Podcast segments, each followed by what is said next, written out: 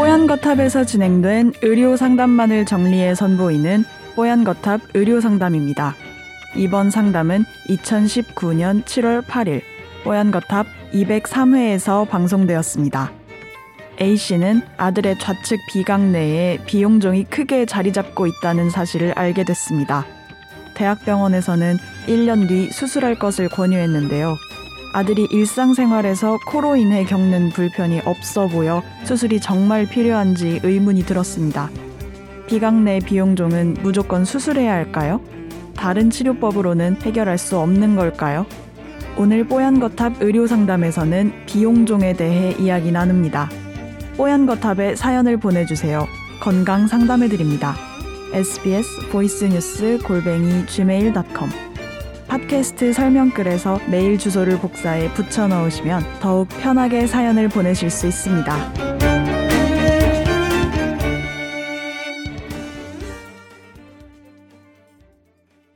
자, 저희 자녀의 이비인후과 질환 관련해서 걱정이 있어서 질문을 드리는데요. 남자아이고 만 11세래요. 2019년 초에 코막힘으로 동네 이비인후과에 방문을 했는데 어, 좌측 비강 내에 비용종이 크게 자리 잡고 있다고 했습니다. 개인병원 선생님은 대학병원에 가서 다시 확인해 보라고 하셨고요. 또 대학병원에서 내시경으로 확인을 하고 CT 촬영도 했습니다. 대학병원 교수님은 몸이 좀 더 커야 수술에 유리하니까 2019년 겨울쯤에 내시경을 통해서 제거 수술을 하는 게 좋다고 하셨대요. 그래서 현재는 생리식염수로 저녁에 한 번씩 코 세척을 하고 처방을 받은 스테로이드 스프레이를 매일 자기 직전에 한 번씩 비강 내에 직접 뿌려주고 있습니다. 자, 그런데 궁금한 건 아이가 일상생활에서 코로 인해 불편을 겪는 것이 없는 것처럼 보이는데 이 비용종 제거 수술을 꼭 받는 게 좋은 건가요? 진료 보신 선생님은 아이가 이미 코에 혹이 있는 상태에 적응을 해서 그런 거고 실제로는 불편한 거고 호흡에 조금은 영향을 받을 수 있다고 하셨습니다. 장기적으로도 콧구멍이 작으니까 현재는 괜찮아도 비염이나 축농증 가능성도 커지기 때문이라고 하셨다는데요. 어, 수술을 해야 되는지 궁금해 하시면서 사연 보내주셨어요. 네. 네. 비용종, 그러니까 네. 코 비강 안에 있는 용종은 악성이 아니라 음. 양성입니다. 그러니까 생명에는 지장이 그렇죠. 없는 거죠. 네. 그래서 어떤 기능적으로 문제를 일으키지 않아서 네. 아이가 증상이 없다면 음. 사실 치료가 필요 없어요. 네네. 그런데 이게 이제 크기가 어느 정도 크면 이 숨 쉬는 구멍이잖아요. 증상이 없기가 쉽지 않죠. 네. 그러니까 일단 이거 자체가 어떤 호흡기를 막으니까 아이가 숨쉬기가 곤란해지고 그리고 아이가 이제 검, 감기에 걸렸을 때 이 부비동염, 축농증이라고 하는 음. 부비동염과 그 중이염이 잘 걸리거든요. 아, 이 혹이 있으면요? 네. 그렇기 때문에 음.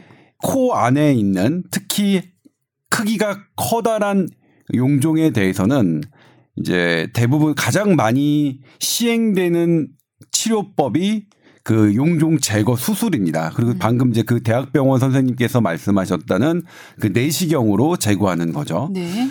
그런데 이제 이게 왜 그러면 기다렸다가 몸이 건강해지면 해야 되느냐라고 하면 이건 이제 수술적인 방법인데 이게 아무래도 이제 기도를 어 우리가 건드리는 수술이기 때문에 만에 하나 잘못되면 안 되잖아요. 네. 그래서 이제 전신 마취를 하고 오. 기도를 확, 확보하고 해야 되는데 어, 과정은 의외로 좀 무섭네요. 네. 네. 그러니까 전신 마취를 하려면 내가 어느 정도 이제 신체가 커야 되잖아요. 그래서 네네. 이비인후과 선생님들이 이 비강 용종을 수술하는 조건을 이제 평균적으로 어떻게 잡으시냐면 네. 만 5세 20kg 이상 음. 그때 이제 잡으시더라고요. 네. 그리고 어, 말씀하셨듯이 그 대학 병원 선생님이 말씀하셨듯이 이게 현재 애가 이제 숨은 음. 한쪽 코가 조금 불편한 상태에서 적응된 건데 아마 음. 감기가 걸리거나 음. 어떤 컨디션이 안 좋은 상태에서는 음. 증상들이 분명히 나타날 거랍니다. 그래서 네네. 치료해 주는 게 좋을 거라고 합니다. 그러니까 이 네. 지금 말씀드린 것은 대한이문과 교과서를 참고했고요. 네. 그다음에 송파구 잠실에서 어, 이비인후과를 운영하고 있는 김기태 이비인후과 전문의의 네. 예, 조언을 받았습니다. 자문을 받았습니다. 본인도 이 얘기를 듣더니 이거는 조금 기다렸다가 수술해 주는 게 맞고 그다음에 이제 스테로이드 스프레이를 네. 주셨다고 하잖아요. 그게 일차적인 치료 방법은 맞아요. 근데 이걸 오랫동안 사용하면 음. 스테로이드의 부작용이 나타날 수 있기 때문에 네. 오래 사용할 수 있는 약은 아니죠. 그리고 그렇죠. 이게 용종이 작은 거면 그 스테로이드 스프레이로 작아지면 이제 그걸로 끝일 수가 있는데 음. 근데 용종이 크면 뭐 그냥 어떤 약간 줄어들어서 음. 증세 완화는 되지만 어 근본적으로 치료가 안 되기 없으니까. 때문에 네. 결국 일정한 크기를 갖고 숨 구멍을 막고 있다. 코, 코 구멍을 막고 있는 거라면 그렇게 내시경적 제거 수술이 지금 가장 보편적으로 어, 사용되고 있는 어, 치료법이다 이렇게 생각하시면 되겠고 스테로이드는 부작용이 어떤 게 있어요? 오래 사용했을 때? 어 이거는 상당히 그러니까 여러 가? 다양하게 어, 나타나는데 네. 일단 이거 스테로이드가 비강 용종이나 어떤 부분을 줄이려고 사용하는데 이게 많이 사용하게 되면 음. 반대로 음. 이게 이제 그러니까 리바운드라고 하는데 음. 더 이게 커지는 수가 있고요. 어머. 예, 그건 음. 부분적인 부작용은 그렇고 네. 그다음에 전신적인 부작용은 이제 얼굴이 막 달덩이처럼 되고 부어요. 예, moon face라고 하죠. 그리고 막 음. 예, 그렇죠. 부종이 생기고 음. 그리고 면역력이 스테로이드는 면역력을 약화시키는 약이기 때문에 음. 그러니까 염증을 가라앉히는 것도 있지만 어 면역력을 그 저하시키는 거기. 있기 때문에 네. 세균 감염이나 이런 위험도 있죠. 그래서 아. 스테로이드는 오래 쓸 수 있는 약은 아닙니다. 그러니까 네. 오래 쓴다면 어떤 어, 류마티스성 질환이나 이런 것들 때문에 장기간 써야 되는 거는 음. 아주 정교하게 의사들이 계획을 짜서 그 처방을 하거든요. 음, 그렇습니다. 그 비용종은 갈수록 커질 수도 있는 건가요? 크기가? 커질 수도 있고요. 그다음에 개수가 더 늘어날 수도 있다고 해요. 아. 예.